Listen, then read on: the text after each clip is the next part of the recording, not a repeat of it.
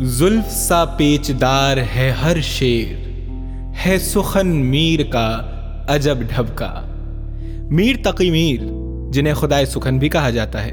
اردو کے سب سے بڑے شاعر ہیں۔ میر کو یہ درجہ کیول ان کی شاعری کی وجہ سے نہیں، زبان کی ارتقاء میں ان کے یوگدان کی وجہ سے بھی حاصل ہے۔ شاعری کا ہر رنگ ان کے یہاں نمایاں ملتا ہے، اور اس لحاظ سے وہ اردو کے واحد مکمل شاعر کہے جا سکتے ہیں۔ بقول علی سردار جعفری غالب کی شاعرانہ عظمت سے انکار کرنے والے لوگ ہیں، پر میر کی استادی سے انکار کرنے والا کوئی نہیں ہے۔ اب ایسا کیوں ہے؟ کیا الگ ہے ایسا میر کی شاعری میں؟ جانتے ہیں آج کے اس ایپیسوڈ میں، جس کا عنوان ہے، میرا دیوان رہے گا میر تقی میر۔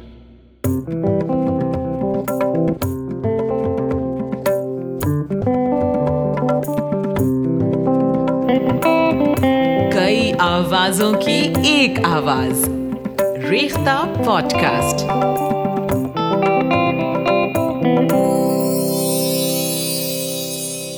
تو دوستو، ابتدائی دور میں میر کو بڑا شاعر ماننے میں عقیدت کا شمار زیادہ تھا۔ مگر اردو کے عالم نقاد شمسور رحمان فاروقی صاحب نے پہلی بار میر کی بڑائی کے واقعی اسباب تلاش کیے۔ اور شیر شور انگیز کے ذریعے انہیں دنیا کے سامنے رکھا۔ چاہے وہ لفظ پر قدرت ہو، کیفیت و احساسات کے اسباب ہوں، فنی اسباب ہوں یا معنی آفرینی، انہوں نے میر کی شاعری میں مشرق و مغرب دونوں شعریات کو لاگو کر کے اس کی بڑائی کو گلوبلائز کر دیا۔ میر کے اشعار کی ایک اور بڑی خاصیت یہ ہے کہ پہلی نظر میں دیکھنے پر ان میں سے تمام شعر ایک دم سیدھے اور عام فہم نظر آتے ہیں۔ مگر میر کو پڑھتے وقت یہ بات دھیان رکھنی چاہیے کہ شعر کی گوڑتا یعنی پیچیدگی کا تعلق انداز بیاں سے ہے، نہ کہ اس بات سے جو کہ بیاں کی جا رہی ہے۔ میر کے اشعار زلف کی مانند پیچدار ہیں اور سرسری طور پہ پڑھنے پر میر کے تمام ایسے اشعار سے ہم لطف اندوز ہونے سے محروم رہ جاتے ہیں، جن میں میر کا اپنا انداز بیاں ہے۔ کیونکہ بقول میر صاحب، سرسری تم جہاں سے گزرے۔ ورنہ ہر جا جہان دیگر تھا۔ شاعر اپنے معاشرے کا سب سے حساس فرد ہوتا ہے۔ عام سے دکھنے والے مناظر جن میں ہم یوں ہی گزر جاتے ہیں، شاعر ان میں ایک دوسری دنیا دریافت کرتا ہے۔ میر کہتے ہیں کہ تم سرسری طور پر اس جہان سے گزر گئے، ورنہ ہر جگہ ایک دوسری دنیا کھلی ہوئی تھی۔ ظاہر طور پر میر نے یہ شعر دنیا کی نیرنگیت کے لیے کہا تھا، لیکن یہ شعر ان کی تمام شاعری پر بھی صادق آتا ہے۔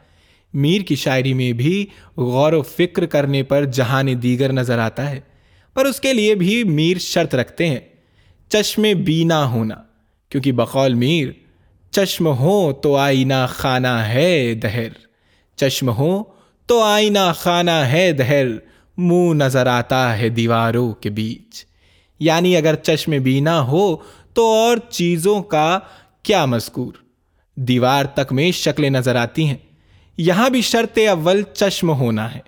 اسی چشم کی بدولت میر اس نیرنگ عالم میں نہ کیول تمام رنگ تلاش کرتے ہیں اور بلکہ انہیں اپنی شاعری میں مختلف ڈھنگ سے پیش کرتے ہیں۔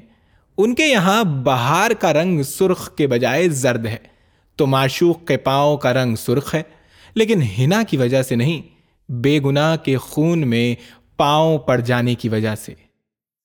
زمانے کی سیاہی کسی عاشق کے نالے کی باعث ہے، تو گلستان کا سرخ رنگ بھی خونی کفن کے مانند دکھائی پڑتا ہے۔ نکلے ہیں گل کے رنگ گلستان میں خاک سے، یہ وہ ہیں اس کے عشق خونی کفن تمام۔ میر کی شاعری میں ایسی تمام مثالیں ملتی ہیں، جہاں معلوم ہوتا ہے کہ کوئی ایک دم سادی یا معمولی بات کہی گئی ہے۔ لیکن جب آپ ٹھہر کر پڑھتے ہیں تو ان میں کئی جہاد یعنی ڈائمنشنس نظر آتی ہیں۔ مثال کے طور پر میر کا ایک شعر پیش کرتا ہوں۔ کیا تھا ریختہ پردہ سخن کا؟ کیا تھا ریختہ پردہ سخن کا؟ سو ٹھہرا ہے وہی اب فن ہمارا۔ وہی لفظ میں دونوں معنی موجود ہیں۔ کہ ریختہ ہمارا فن ٹھہرا ہے یا وہ پردہ کرنا یعنی بات کو چھپانے کا ڈھنگ۔ ہمارا فن ٹھہرا ہے۔ جو چیز ہم نے پردہ یا بہانے کے طور پر اختیار کی تھی، اسے ہی لوگوں نے ہمارا فن قرار دے دیا۔ یہ تو ایک ٹریجڈی ہے کہ ساری زندگی باتوں کو چھپانے میں گزر گئی، کیونکہ انسان اظہار خیال کی قوت رکھنے والا پرانی ہے۔ اور اس سے بڑھ کر دکھ کیا ہوگا کہ بیاں کرنے کے بجائے اسے چھپانے کی ترکیبیں اس کا فن ٹھہرے۔ فاروقی صاحب یہاں میر کے سمورتی والٹیر کو کوٹ کرتے ہیں۔ انسان کو واک شکتی اس لیے دی گئی ہے کہ وہ اصل خیالات کو پوشیدہ یعنی ہڈن رکھ سکے۔ اس کے دو سو برس بعد ریسرچرز اپنی کتاب میننگ آف میننگ میں کہتے ہیں کہ دو ہی صورتیں ہیں۔ یا تو ہم اپنے خیالات کا اظہار کرنے سے قاصر رہ جاتے ہیں یعنی ونچت رہ جاتے ہیں، یا پھر وہی کر پاتے ہیں جو ہم نہیں کرنا چاہتے تھے۔ ان خیالات کی روشنی میں میر کا یہ شعر اور بھی لذیذ اٹھتا ہے۔ میر کا ایک شعر ہے، مجھے میر تاگور کاندھا دیا تھا۔ تمنائے دل نے تو یہاں تک نباہی شعر کا سیدھا مفہوم تو یہ ہے کہ میرے دل کی تمنا نے تو میرا یہاں تک ساتھ دیا کہ اس نے مجھے میری قبر تک کندھا دیا تھا۔ یہاں پر دو باتیں نظر آتی ہیں۔ پہلا تو یہ کہ مرنے کے بعد میرے دل کی تمنا نے میرا ساتھ دیا۔ اسی نے میرے جنازے میں مجھے کاندھا دیا اور دوسرا یہ کہ کاندھا دینا سہارا دینے یا ڈھانڈس بندھانے کے ارتھ میں بھی پریوگ ہوتا ہے۔ یعنی جیتے جی بھی میرے دل کی تمنا نے ہی مجھے کاندھا دیا، سہارا دیا۔ جیتے جی انسان کے سب سے نزدیکی لوگ ہی اس کے غم میں شامل ہوتے ہیں اور اسے سہارا دیتے ہیں۔ اور مرنے کے بعد بھی اس کے سب سے قریبی لوگ ہی اس کے جنازے کو کاندھا دیتے ہیں۔ ظاہر ہے کہ میر کی دل کی تمنا جیتے جی تو ان کے سب سے قریبی رہی ہے۔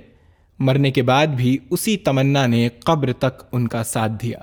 یعنی جیتے جی تمنائیں دل نے مجھے سہارا دیا اور مرنے کے بعد اس نے میرے جنازے کو کاندھا دیا۔ اس طرح میر نے یہاں کاندھا دینا محاورے کے طور پر بھی اور اس کے شابدک ارتھ یعنی اس کے لغوی معنی میں بھی استعمال کیا ہے۔ میر کے ایک اور شعر پر نظر ڈالتے ہیں۔ جس میں میر نے تضاد کے ذریعے حسن پیدا کیا ہے۔ یہ جو مہلت جسے کہیں ہے عمر، یہ جو مہلت جسے کہیں ہے عمر، دیکھو تو انتظار سا ہے کچھ۔ اب سرسری طور پر پڑھنے پر یہ ایک سادہ شعر نظر آتا ہے، جس کا مفہوم یہ ہوگا کہ یہ جو مہلت جسے ہم اپنی عمر یا آیو کہتے ہیں، ایج کہتے ہیں، وہ انتظار سا کچھ ہے۔ شعر میں میر یہ واضح نہیں کرتے کہ انتظار کس کا ہے۔ پر غور سے پڑھنے پر یا عمر لفظ کے استعمال سے یہ ظاہر ہوتا ہے کہ میر موت کے انتظار کی بات کر رہے ہیں۔ یعنی جسے ہم اپنی عمر کہتے ہیں، وہ موت کے انتظار جیسا کچھ ہے۔ یہاں میر نے مہلت اور عمر کے استعمال سے تضاد پیدا کیا ہے۔ کیونکہ مہلت بہت چھوٹی اودھی کے ارتھوں میں بھی استعمال کیا جاتا ہے، جبکہ عمر کیول آیو کے لیے نہیں، بلکہ ایک لمبی سمے اودھی کے لیے بھی استعمال ہوتا ہے۔ اب غالب کا شعر ہے کہ آ کو چاہیے ایک عمر اثر ہوتے تک۔ یعنی بقول میر، ہم جسے ایک لمبی اودھی یا عمر سمجھتے ہیں، وہ بسان شرر بہت ہی کم ہے۔ یا یوں کہیں کہ مہلت بھر ہے۔ انسانی وجود کے ہزاروں برس کی تاریخ میں اگر انسان کے ستر اسی برس کی حیثیت اگر دیکھی جائے، تو مہلت سے زیادہ واقعی کچھ نہیں ہے۔ پھر یہ بھی کہ وہ مہلت بھی انتظار سا کچھ ہے۔ یعنی انتظار نہیں ہے۔ انتظار کرتے وقت ہم جس شخص یا واقعے کا انتظار کرتے ہیں، ہم اس کی طرف اٹینٹیو رہتے ہیں۔